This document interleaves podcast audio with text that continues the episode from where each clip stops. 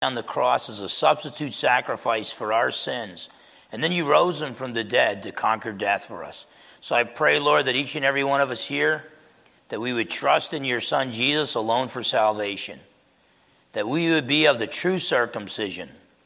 That we would put no confidence in the flesh. That all our confidence would be in the Lord Jesus.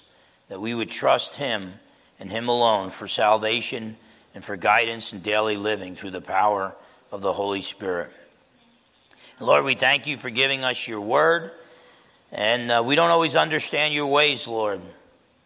But you ask imperfect people to preach your truth, your perfect word. And so I pray, Lord, that uh, you would cancel the man, that you would anoint me with your spirit and empower me to proclaim your truth so that I would not lead anyone astray. I pray that you would remind everyone here that the final authority is uh, no person walking this planet right now. The final authority is God and His Word. And so I pray that you'd open hearts and minds to receive truth from your Word today, um, but that you would have us test all things, even what we hear today, with your Word. I pray that your Spirit would empower us to apply these truths to our lives so that we could be of the true circumcision, so that we could be pleasing in your sight and obey you from the heart through the power of the Holy Spirit and for the glory of our King. In Jesus' precious name we pray. Amen. So, chapter 3 talks about pressing on for King Jesus, but it starts out with uh, the true circumcision. That we are of the true circumcision, we put no confidence in the flesh. Some introductory remarks. Remember, Paul has been saying that he wants the Philippians to be humble, obedient servants of the Lord. He wants the Philippians to put the needs of others before their own. And Paul tells us that the ultimate example of humble service was the Lord Jesus, who left the throne room of the Father, became a man, and died on the cross for our sins, even the shameful death of crucifixion. Paul gives us a couple of examples of uh, godly servants, uh, Timothy and Epaphroditus. And, um, and so now Paul is going to tell the Philippians uh, to put no confidence in the flesh, and he's going to tell them to press on for Christ Jesus. Okay? And so um, so we're going to pick it up there, Philippians chapter 3 and verse 1. And he tells the Philippians, as he tells them numerous times in this letter, in this epistle, to rejoice in the Lord. Okay? Um, we, can, we can have the joy of the Lord even in the midst of horrible circumstances. Uh, but you can't do that unless you really believe that Jesus is King of Kings and Lord of Lords. So that no matter how bad your circumstances get, Jesus is still on the throne. And we can rejoice. Things are getting kind of crazy in America today and throughout the world, but Jesus is still King. Okay? So, you know, later on in this chapter, Paul's going to remind us we're citizens of heaven. You know, um, you know, most of us acknowledge, oh, we're citizens of America. Um, maybe some of us will even admit we're citizens of Washington State. And maybe even a few will admit that we're citizens of Bremerton or Silverdale or whatever it is. Ultimately, our citizenship is in heaven. We have a good king. Last I heard, he's still in charge. He's still on the throne. Now, when he comes off the throne, his enemies are going to wish he was still on the throne. Because when he comes off the throne, he's going to rescue his people but he's going to bring judgment uh, down on those uh, who oppose him, oppose his ways, and oppose his people. So Paul tells us in verse 1 finally, my brethren, rejoice in the Lord. For me to write the same things to you is not tedious, but for you it is safe. And so he's kind of he's telling them to rejoice in the Lord. Um, I'm going to give you some warnings about some things that are coming down and all, but just rejoice in the Lord. Even though you've heard me say that time and time again, you've heard me talk about the false teachers time and time again, okay? Um, listen, uh, we all need to be reminded of basic truth, okay? I used to like um, Pastor Sheffield, used to be uh, the, the, Baptist minister at uh, Clear Creek Baptist Church. The guy was like in his late 80s and every time he quoted John 3:16, he would pull a handkerchief out because a tear would just roll down his cheek, and he'd wipe it. And um, so sometimes you might say, "Oh, Pastor Phil's, you know, preaching on the gospel message again, or he's preaching on against false teachers again." Oh, this, hey, look, if I'm preaching the word, it makes us safe to hear God's truths over and over and over again okay? And um, you don't spend a lot of time with the truth. What are you going to do? Spend a lot of time with heresies and errors? But he tells them, rejoice in the Lord. God does not command us to have feelings. So joy is a choice, okay? And um, we've had so many godly brothers and sisters that have gone on to be with the Lord over the last um, 34 years. And, um, you know, I would go to try to encourage suffering saints. And I'd always prepare something to share with them. And I'd go and they had the joy of the Lord, not me. They encouraged me. I'd go to hear the sermons of suffering saints. And that's what we need. Whether days are good or bad, we got to rejoice in the Lord. And we need to heed Paul's warnings about false teachers. So he says, Beware of the false teachers in verse 2. Beware of dogs. Okay, um, there's kind of a sense where, um, where Paul is kind of like the Donald Trump of preachers. Um, he wasn't, uh, of course, back then people had thicker skin. You can call somebody a name and they don't, they don't curl up into a fetal position and start crying. And um, um, so we got really soft skin in, uh, in America today.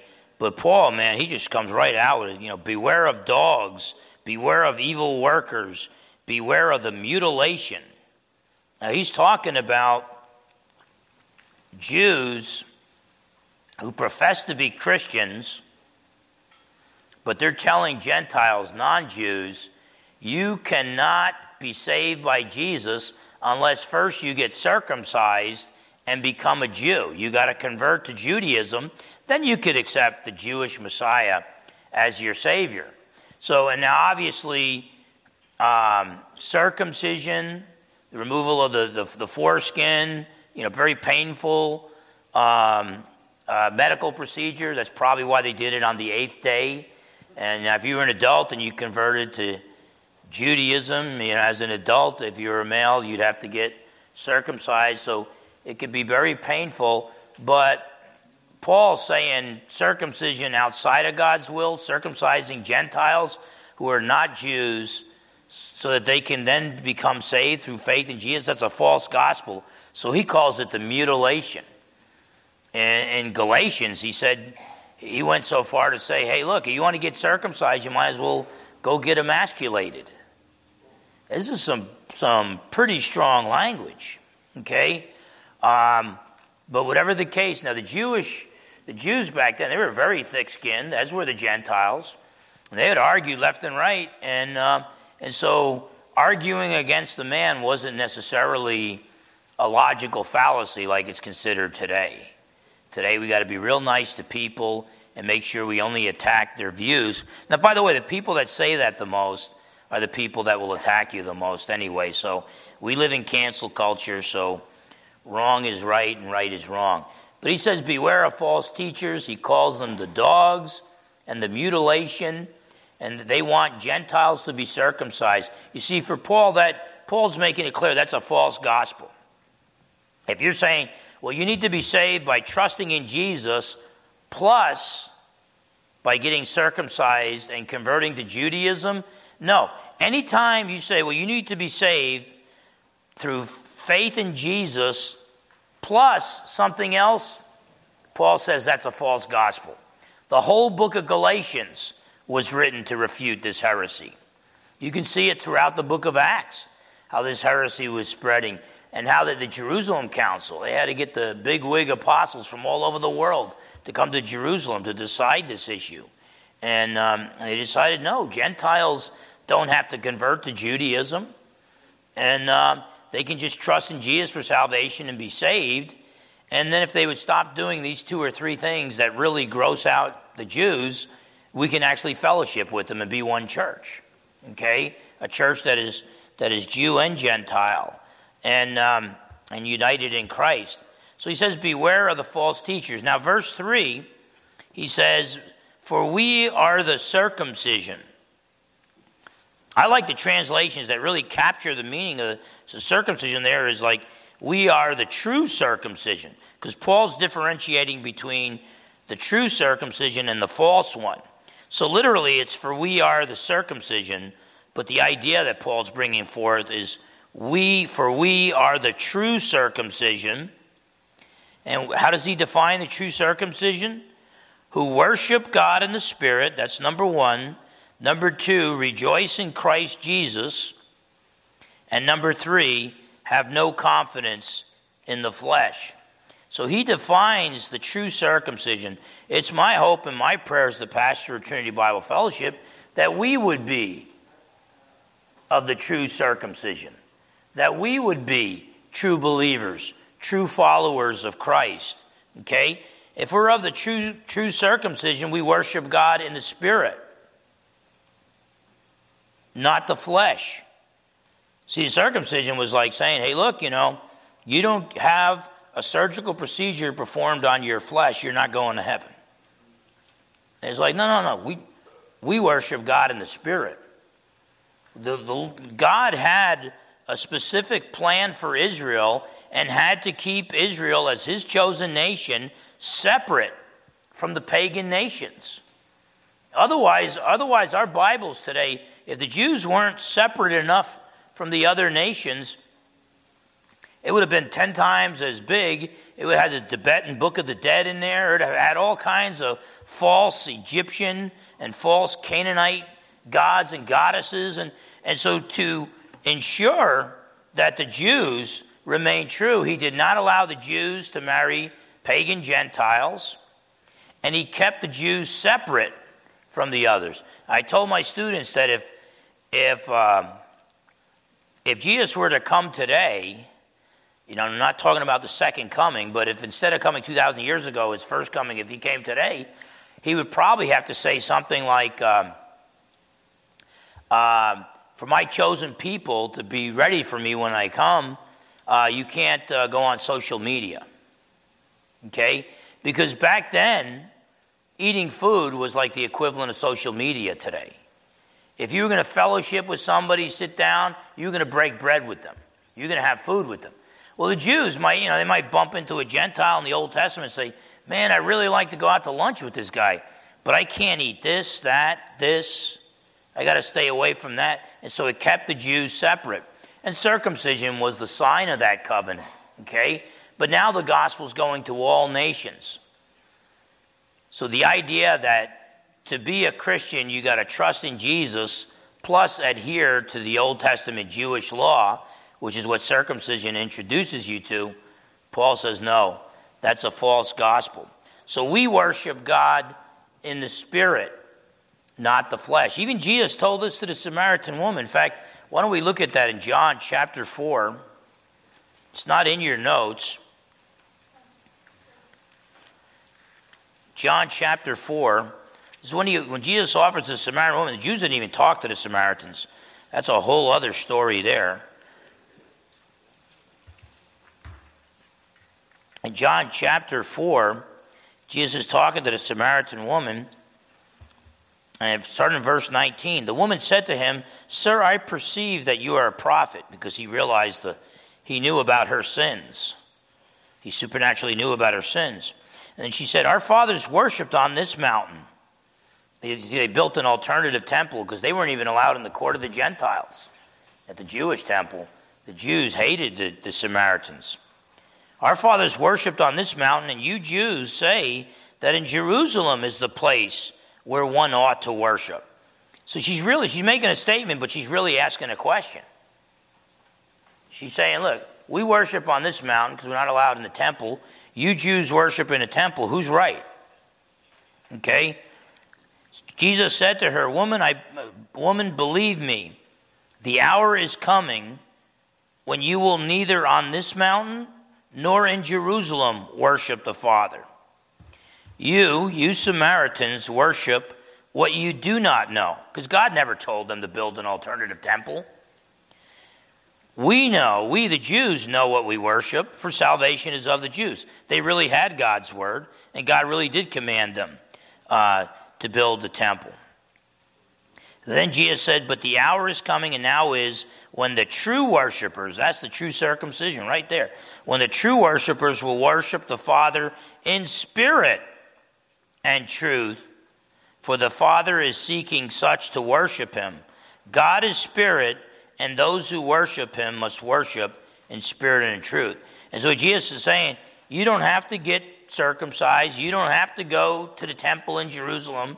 You can, God is omnipresent. You can worship God wherever you are as long as you worship Him in spirit from the depths of your being and in accordance with the, the power of the Holy Spirit and in truth, in accordance with the truth that God has revealed to mankind. So if we're the true circumcision, we must worship God in the spirit, not the flesh. Okay? You know, so I don't think we need like, you know, Christian yoga. Okay? If you want to stretch and relax, that's fine. Don't call it yoga. That's um, that means divine with the non-personal force God of, of Eastern religions, of, of Hinduism. If you want to stretch and relax, that's those are good things. But don't say, I got to get my body, I got to twist my body into a certain position in order to worship God. Worshiping God is from the Spirit. Um, it's not of the flesh. You don't need to get circumcised. Um, so, the true circumcision, worship God in the spirit, not the flesh. Rejoice in Christ Jesus. You rejoice in Him and His salvation. Okay? Don't be, I don't know what to call him, but don't be a Jesus pluser. Don't say, you know, yeah, I trust in Jesus for salvation, plus I trust in Jesus plus something else. I trust in Jesus plus Sigmund Freud to be saved. Or I trust in Jesus plus my own works. Or I trust in Jesus plus this organization. Okay? No. We rejoice in Christ Jesus, Jesus, the Jewish Messiah, alone for salvation. This is why Jesus said, with all the heavy burdens of the law, the Jews would get circumcised They'd get introduced to the law with all these technicalities, over 600 laws. That was burdensome for the Jews. And so many of the people were saying, I don't have time to do all the ceremonial washings. I don't have time to, to cross all the T's and dot all the I's. I have to work for a living and take care of my family. I guess I'm going to hell. And the Pharisees just kept adding conditions. And that's when Jesus looked at them and said in Matthew 11 28, Come to me, all who are weary and heavy laden, and I will give you rest. Okay? I have to admit, that's, that's, that's way too simple for most people. I used to share John 3.16 with my mom. She said, ah, it's just, that sounds good, but it's just too simple. So she always thought she had to contribute. She had to do something to earn salvation. I'm hoping and praying that she got saved on her deathbed, the last chance I had to witness to her. Um, but Jesus said, Come to me, all are weary heavy laden. I will give you rest. Rest from all these technicalities. And circumcision of the flesh introduces you to all the technicalities the strict diet and all. By the way, if you don't eat pork because your doctor tell you you keep eating pork, you're going to die. If you don't eat, if you have a specific diet because of either you don't like the taste of this or the taste of that, or it's for your health, that's fine. But don't let anybody fool you that your diet is going to earn your way into heaven versus somebody else's diet that's going to destine them for hell. Okay? We trust in Jesus, the Jewish Messiah, alone for salvation. Okay? This is why Paul in Colossians 2:10 says that after after saying for in him in Jesus all the fullness of deity dwells in bodily form right in verse 10 right after that it says you are complete in Christ. Oh wait a minute though, don't have to do this, don't have to do that. You're complete in Christ. You, you need to obey the Lord. Okay? But you're you're already saved when you say, "Okay, I'm complete in Christ. I don't need anything but Jesus to be saved." But he does command me to get baptized. He does command me to fellowship with, with other Christians. But you're not doing that's not part of salvation. You're not saved by Jesus plus something else. If you think you're saved by Jesus plus something else, you are not part of the true circumcision. Okay? Only true believers who are trusting in Jesus alone for salvation are of the true circumcision. We worship God in the Spirit and we rejoice in Christ Jesus, Jesus, the Jewish Messiah. We rejoice in his salvation. And we recognize that he is all we need to be saved. Now, does that change anything? It changes everything. It changes the way you you're going to live your life, the way you think, the way you speak, the way you treat people. But the fact of the matter is, you're only trusting in the Lord Jesus to save you. The, those of the circumcision, they're trusting in Jesus plus their flesh. Circumcision in the flesh, but also human self effort. I've got to help Jesus save me. It's that kind of attitude. Uh, but but, but uh, here Paul says we put no confidence in the flesh. We don't trust in our own righteousness. Look at Romans chapter 3.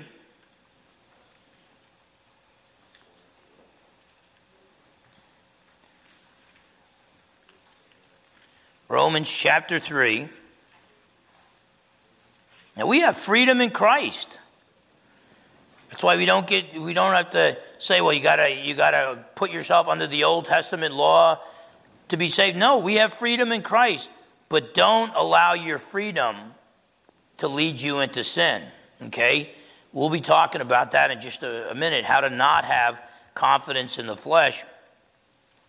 But in Romans 3, verses 20 to 23, Paul says this Therefore, by the deeds of the law, no flesh will be justified, no flesh will be declared righteous in God's sight. For by the law is the conscious of sin, consciousness of sin, the knowledge of sin. See, the law was never intended to save us. The law, the law was intended to show us God's holy standards and our inability to keep them. So the law was intended to show us that we need a Savior. The law was a substitute teacher to lead us to Christ. No one's justified by the deeds of the law.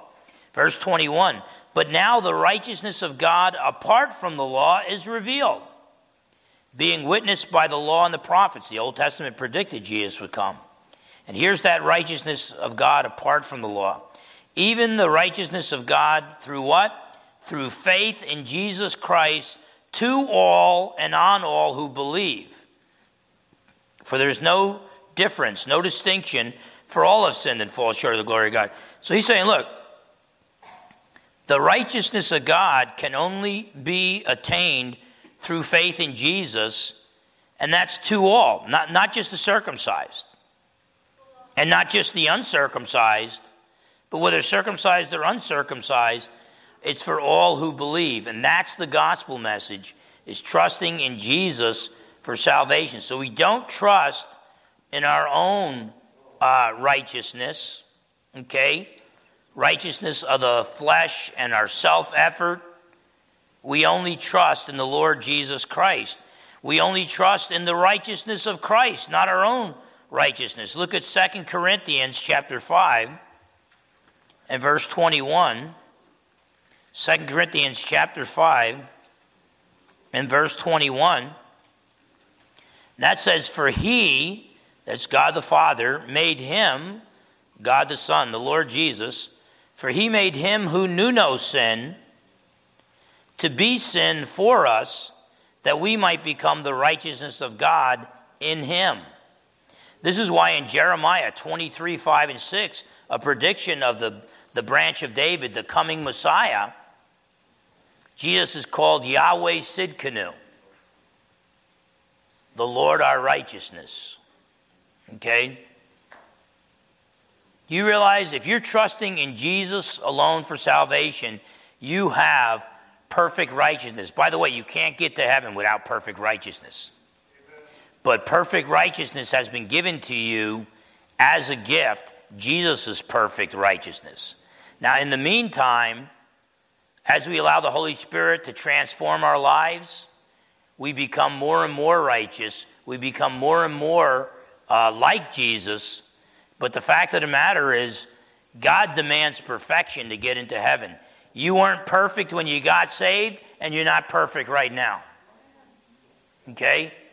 Until the resurrection from the dead, when Jesus returns, and transforms our bodies, our mortal bodies, into immortal bodies. Because God, God's not just working on your soul and your spirit, God's got to work on your body too.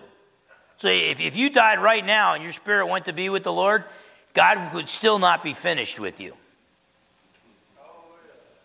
Because you got a rotting corpse that God still has to transform. That mortal body, that body capable of death, has to be transformed into the image of God's Son, that resurrection body. By the way, we don't preach much about the resurrection anymore.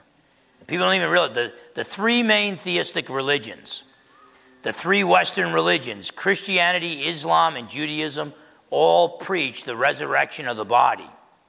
But today, the preaching in our churches got so mu- has gotten so mushy that most Christians today probably believe in something close to um, Plato the Greek pagan philosopher, his, his doctrine of the immortality of the soul. So the whole goal is for the soul to escape the body, and then you'll live forever and ever as uh, a non material soul. That's not biblical. The Jews, the Muslims, and the Christians all look forward to a future bodily resurrection. Now, by the way, if you don't know Jesus, You'll be resurrected, but not to life. Okay? And so we need to pray, pray for and witness to Jews and to Muslims. Um, but there will be a future bodily resurrection uh, where our mortal bodies will put on immortality. They'll be the same bodies, but transformed and changed. I actually believe they're going to be able to travel at the speed of thought. I don't think Jesus was just like going through walls.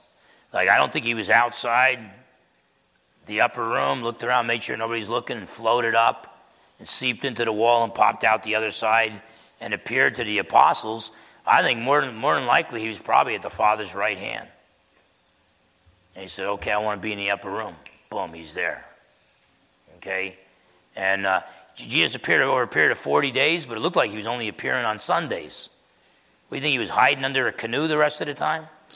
And um, that's why he told Mary Magdalene, who was clinging to him on Easter Sunday, you know, he's got another 40 days before he ascends to heaven. She's clinging to him on Easter Sunday, and he said, Let go of me because I haven't ascended to my Father. He wasn't expecting her to hold him for 40 days. I think he was just saying, uh, on the schedule, I'm supposed to be in my Father's presence in seconds. And you're going to do a face plant if you're, if you're hugging me and I disappear. And, uh, but when we see him, we'll be like him, for we'll see him as he is, the scriptures tell us.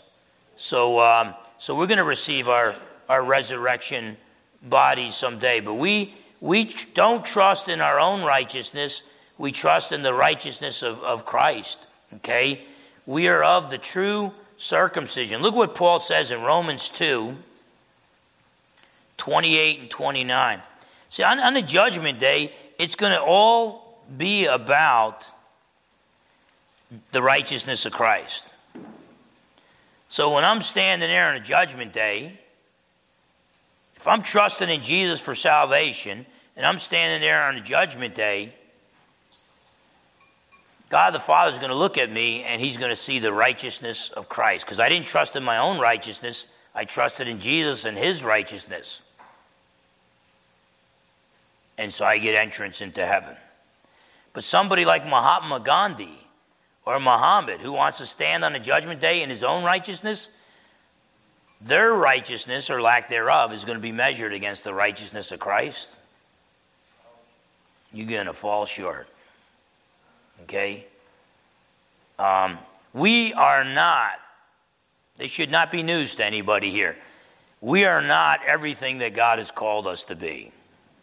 We have not perfectly served God from the second we were conceived in our mother's womb until now. Okay?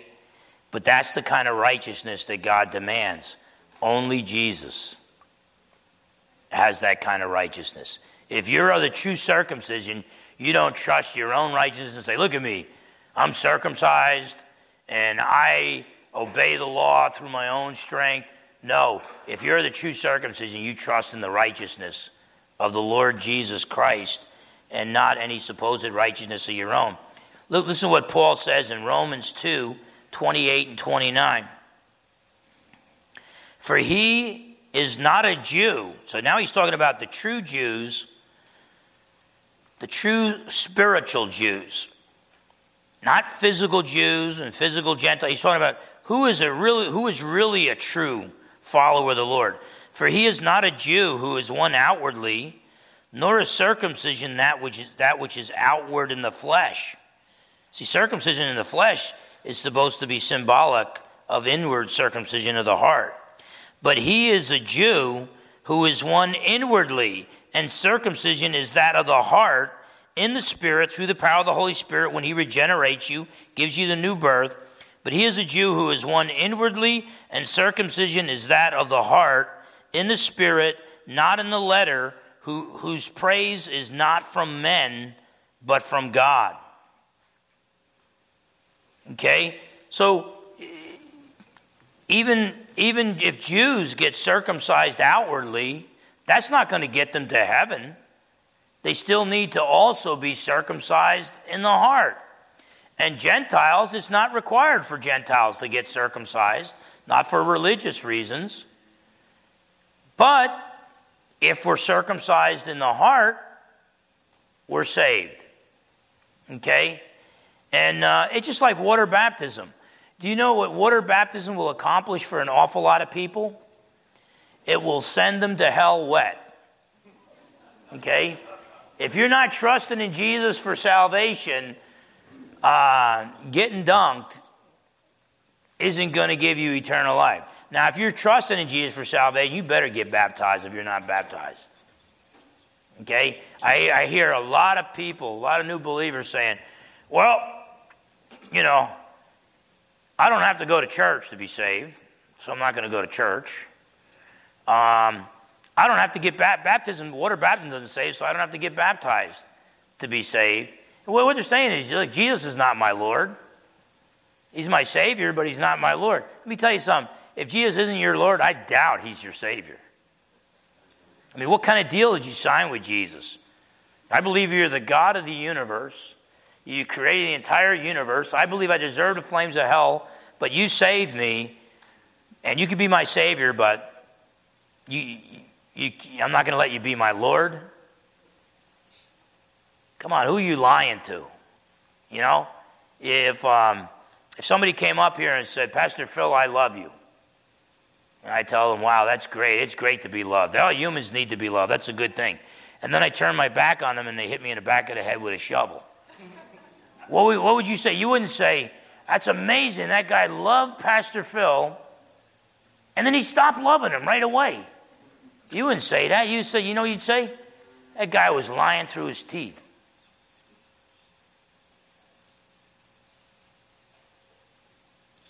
How many of us, I hope nobody, how many of us are lying through our teeth?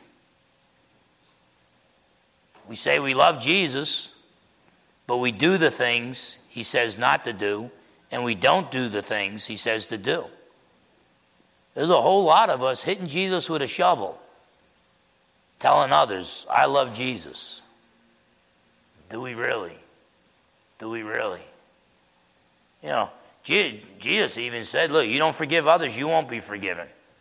Doesn't mean you have to forgive others to be saved, but it means if you really are saved, you're going to be so grateful for being forgiven, you're going to have a forgiving heart. Okay? We got to stop playing games with Jesus. Remember, Paul said, work out your salvation, not work for. Work out your salvation with fear and trembling. Why? Because it's God who's at work in you. So stop playing games uh, with, with Jesus. Now, so we're the true circumcision. Now, now, a lot of the a lot of the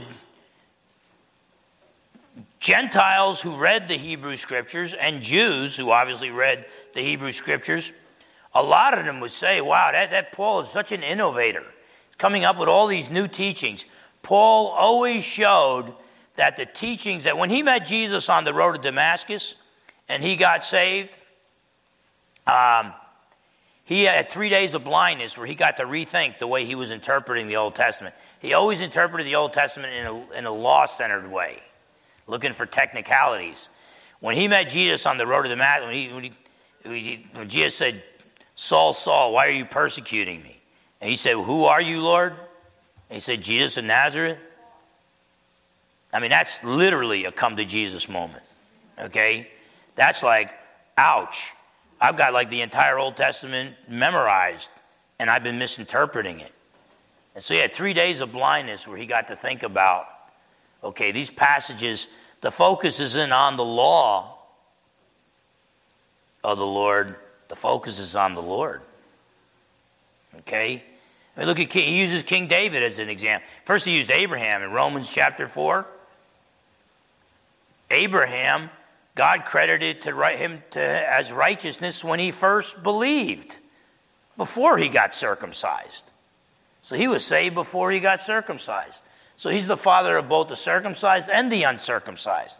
And then Paul in Romans 4 uses King David. King David loved God's law. But when you're guilty of adultery and murder, and you're the king of Israel, are you going to turn to the law? The law says you should be stoned to death twice. So he's like, wow, I'm not going to not going to trust in God's law.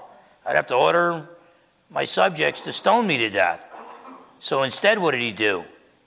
He turned to God for mercy. Okay? And um, so Paul's teaching is not, you know, it's, it's, like all this true circumcision stuff.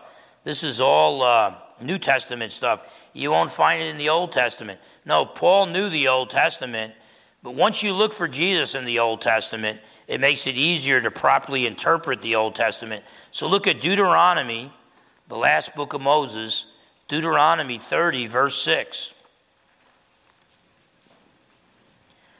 Deuteronomy chapter 30 and verse 6.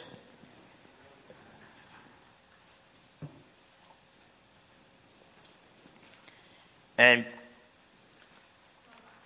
God is speaking through Moses, telling the people, look, if you mess up and you, you're unfaithful to me and you go into captivity in some pagan nation, and then you cry out and, and God forgives you and brings you back, okay? He says this, verse 6 And the Lord your God will circumcise your heart and the heart of your descendants to love the Lord your God with all your heart and with all your soul that you may live. So, inward heart circumcision is not just a New Testament teaching, it was there from the start. But what did the Jews do? They focused on the outward things, like circumcision, and outwardly obeying God's laws. And before we shake our heads and say, wow, those Jews really messed up, what do we Christians do under the new covenant? We're still focusing on the out, outward things. You know, I mean, it, it's just, uh, it, it, it's to the point we might, you know, some of us probably wouldn't even listen to a preacher because the guy don't look like a preacher. You know I mean? Test what he's saying. Just like, no, he don't look like a uh, preacher. You know, he looks like a, a thug or whatever. And um, no, we can't. We got to, you know, man looks at the outward appearance, the Lord looks at the heart. God told that to Samuel the prophet when he was about to anoint King David, the next king of Israel. And so, you want to be circumcised, you get circumcised, but you get circumcised of the heart. You trust in Jesus for salvation, the Holy Spirit regenerates you, and then you're of the true circumcision. But you don't proclaim a salvation of Jesus plus something else. So, we are the true circumcision. We put no confidence in the flesh. Um, I'm going to talk a little bit about practical issues here. Uh, we have freedom in Christ. You don't have to use your freedom in Christ. You got to preach the true gospel and preach now that we're saved, not under the, the Old Testament ceremonial commands and, and things of that sort. But they, don't abuse your freedom in Christ, okay? And um, this is why Job in the Old Testament said that he's trained his, he's made a vow with his eyes not to look upon a virgin. So Job was the kind of guy, he might be walking down the street and he might walk into the side of a building because some young ladies are coming by and he's just saying, No, um, I'm of the true circumcision. I cannot put confidence in the flesh. My, my wife and I, I deeply love my wife, she deeply loves me. But we build, you know, we, we pray in the Our Father, lead us not into temptation. And then what do humans, we, we Christians do? We run full speed to the edge of a cliff. And if we fall off the edge, we say, God, why did you lead me into this? Okay? So, um, so when the Bible gives us commands about, you know, forbids us to sexual immorality, it, it's not our job to get as close as we could possibly get. Okay? And then cry out to God. Uh, we ought to build, I think, perimeters around our lives. I don't counsel a lady, ladies alone. Okay? Uh, I don't go out to eat with a, with a lady, me, just me and a lady, other than my, my wife, my, my daughter. I don't think my daughter would want to go out to eat with me anymore. She thinks I'm, I'm not, not cool enough. But, um, uh, and so we set up our own little, we have freedom in Christ. We set up our own little list of rules. Uh, when we go to New Jersey, great beaches in New Jersey. Some are warm beaches where lots of young people walk around almost completely naked. We don't go there. You know, Wildwood with amusement park and everything, a lot of mostly naked people walking around. We don't go to Wildwood. Right next to it is Cape May.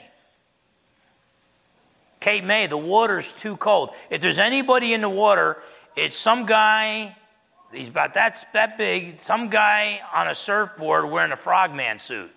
The water, for some reason, the water's just so cold. So the only thing you see are senior citizens walking on the beach holding hands.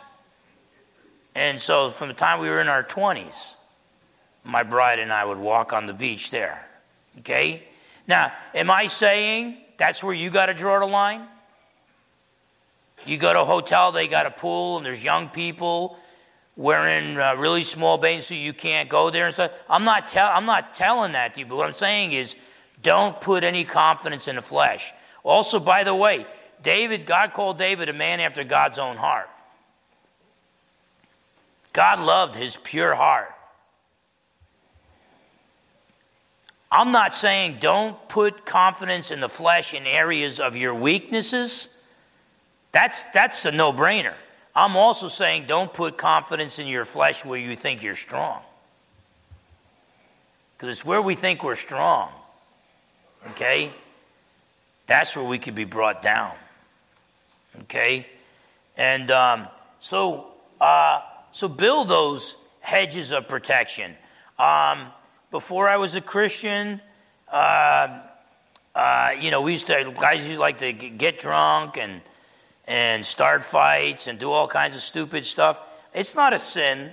It's not a sin if you feel like having like a, a, a glass of wine every few times a week and you're not going to be driving or have a, a, beer every other night and you're not going to be driving. It's not a sin.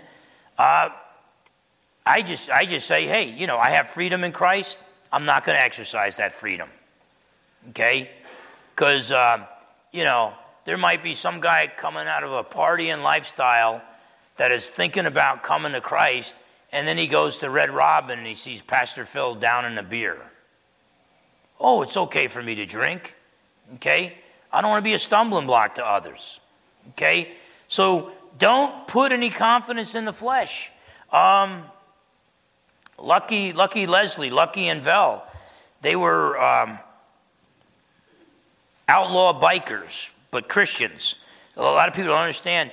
It, it, to be an outlaw biker club means you didn't register with the American Motorcycle Association. And so all the outlaw bikers, they don't even if they don't break any laws, if they didn't register, they're outlaw. And so Christian bikers were having a hard time ministering to these guys because they didn't respect bikers who were registered with the American Motorcycle Association. So, um, so some guy came out was an outlaw biker. I don't know if he was with the Hell's Angels or the Bandidos or the Hombres. He it comes to Christ, so he starts Christ's disciples and doesn't register with the American Motorcycle Association. They have a very strict moral code Every club has their own code, mostly immoral, but this outlaw biker uh, code was very strict. So, um, uh, so they were allowed into the clubs. And whenever, they, whenever these outlaw clubs, if the bandidos were going to do something immoral, they would ask the, uh, uh the Christ disciples, they tell them what we're going to do, and you guys want to wait out in the cold, we should be done in an hour. And so they'd wait out in the cold. Every once in a while, they'd walk up to Lucky Leslie, who he used to, I think he used to run with the Hells Angels, uh, Lucky, before he became a Christian. But they'd walk up and they'd grab his drink from him. And they'd sniff it and they'd take a sip and see it's just orange juice and they give it back to him. Because that's the rules of Christ's disciples. If you're not being consistent with those, they could take you out back and put a whooping on you. Anyway, every uh, once a year they would go on this run with all the outlaw bikers. And they didn't dress the right way. And there was a lot, you know, and I, so for two reasons I, I used to, when they used to invite me, I used to tell them no. Number one, because I'm not, I'm not a biker and I don't want to pretend to be. You know, what am I going to do? Show up with a moped? And, um, and, um, hey, how's it going, guys? You know, um, that, that's not going to fly you know, I'll stick out like a like a sore thumb. And then, but then number two, um, build that hedge of protection, and realize I praise God that God's calling some people to reach outlaw bikers. I'm not one of them. I'm not one of them. You know, now I, I can find common ground with other people or go go boxing. You know, and I could really relate to guys not so much because I hit people, but because I, I know what it's like to get hit. I do that on a pretty regular basis. And I can find some common ground.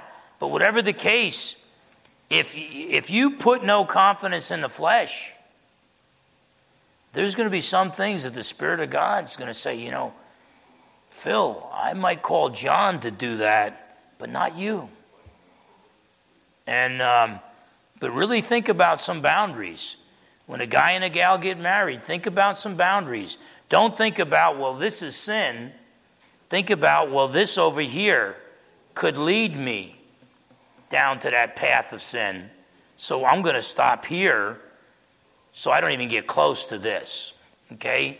When, when some people hear about all the all the little voluntary rules that me and my wife have, you know, they, they act like boy, you must be a really sinful person to have all those little rules, those little personal rules that you don't you don't force on anybody else. You know, you must be a real sinful person. And what they don't understand is um, if you're going to be of the true circumcision, you're supposed to put no confidence in the flesh. Okay? There's people who actually say, oh, I put no confidence in the flesh, and then they're out there counseling people on a regular basis um, from the opposite sex. And it's like, look, I'll, I'll counsel ladies, but I'll counsel ladies with my wife at my side. And if my wife's not feeling well, I get on the phone and call John and say, hey, is Kim busy? Have Kim counsel this lady. Um, we got to put no confidence in the flesh. Um, I think I allow myself to watch three mafia movies Godfather 1, Godfather 2, and uh, A Bronx Tale. Because it reminds me of my, brings back good memories of my Italian culture and growing up with the Italians and my mom's side of the family. But there's also some stuff that could, could flare up the old man. You know, the attitude that, um, you know, uh, you mess with me or one of my people, you disappear type of type of thing, and it's just like that's not good. That's not wholesome. And um, so build some, you know. So you know, uh, according to New York and New Jersey reporters, The Sopranos is a series based on my mother's cousin and his crew. Yet I never allowed myself to watch that show. And now, if you watch The Sopranos, am I going to stand in judgment on you in a gray area? No. But I, I we got to put no confidence in the flesh. And it's like, look, um, if I'm going to walk with Jesus and I'm going to be faithful to him, um, I need to draw the line here, not here. Okay? If I'm going to marry this lady, I need to draw the line here, not here. Okay? We should always protect that which is precious to us our marriages, our families. Isn't your walk with the Lord, isn't that precious to you? So don't put any confidence in the flesh. And, um, you know, too often we, you know, we just have this arrogance. We put that confidence in the flesh. Look at what Paul says in verses 4 to 6. Philippians 3 4 to 6. So he says that we're the true circumcision. We put no confidence in the flesh. And then he says, though I also might have confidence in the flesh, if anyone else thinks he may have confidence in the flesh, I more so. Circumcised on the uh, circumcised the eighth day. He was circumcised the eighth day, which what the law requires. Of the stock of Israel, he's he's a Jew of the tribe of Benjamin. He still knew his tribal affiliation. He was of the tribe of Benjamin. A Hebrew of the Hebrews. He could read Hebrew, he could speak Hebrew, he could preach in Hebrew. Concerning the law, a Pharisee. So he was a Jewish rabbi that taught in the synagogues. Concerning zeal, persecuting the church. He said, I was so zealous for God that when I thought Christians when I thought Jesus wasn't the Jewish Messiah and Christians were heretics, I persecuted the church. Concerning the righteousness which is in the law, blameless. So Paul said, Look, you know, you want to brag in the flesh? I can brag in the flesh. By the way, I, I, can't, I have a hard time relating to this. Because uh, when I think of who I was before Jesus, it's just like one failure after another. And I might, have, I might have done a good job pretending that I was somebody cool.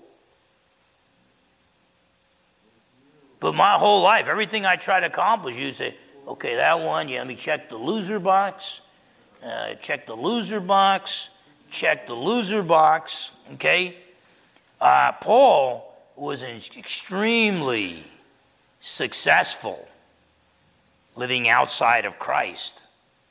Tremendous accomplishments. Even as a Pharisee, he was a young man who was trained by Gamaliel.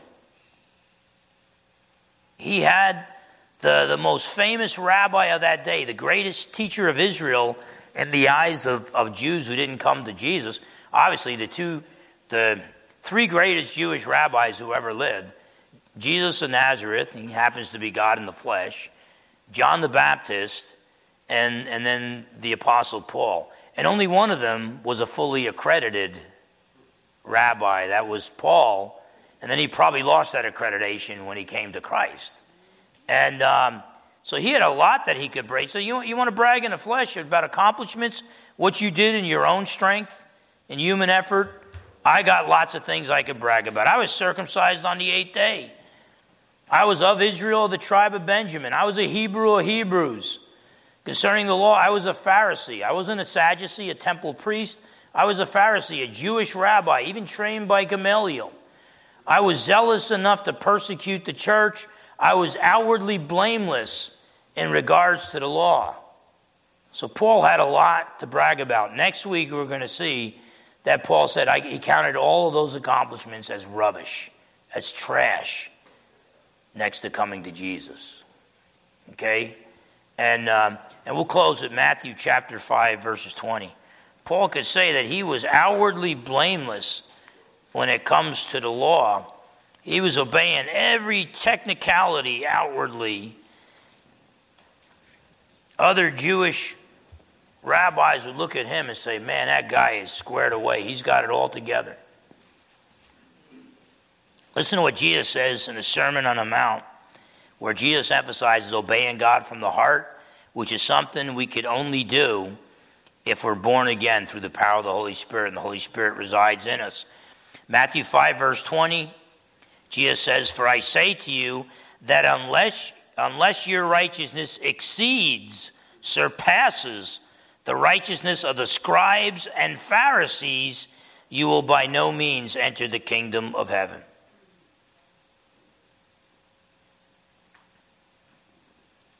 And so, what Jesus is saying is even if you're circumcised, even if you outwardly obey God's commands, so that people, you know, you could spy on this guy. You could have spied on Paul uh, 24 7, and you wouldn't find him outwardly doing anything dis- disobeying God's laws. And you know, God's word says that's not good enough. God only accepts an obedience that comes from the heart. Okay? And guess what? Our hearts are so deceitful. The only way we can obey God from the heart is if we're born again and the Holy Spirit indwells us. God only accepts that which is initiated and empowered by the Holy Spirit.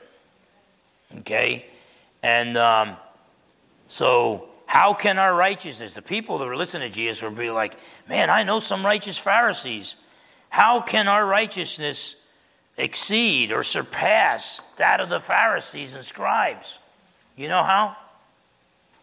You got to be circumcised of the heart. You got to have the true circumcision. And you put no confidence in the flesh. As the pastor of Trinity Bible Fellowship, it's my prayer that we would be of the true circumcision we would put no confidence in the flesh, we would put all our confidence in King Jesus, the Jewish Messiah, God the Son become a man, our God, our Savior, the Jewish Messiah, the God of Abraham, Isaac, and Jacob, become a man. I put my confidence in Jesus. You know, the Bill Gates of this world, the President Bidens of this world, the Klaus Schwab of the World Economic Forum, the UN, and they try to intimidate us, this and that, and everything. And it's just like, look, you want to kill me, kill me. You want to push me around, you push me around. But I'm not impressed. Because I put no confidence in the flesh. I put no confidence in my flesh. And I put no confidence in your flesh either. Bill Gates, Klaus Schwab.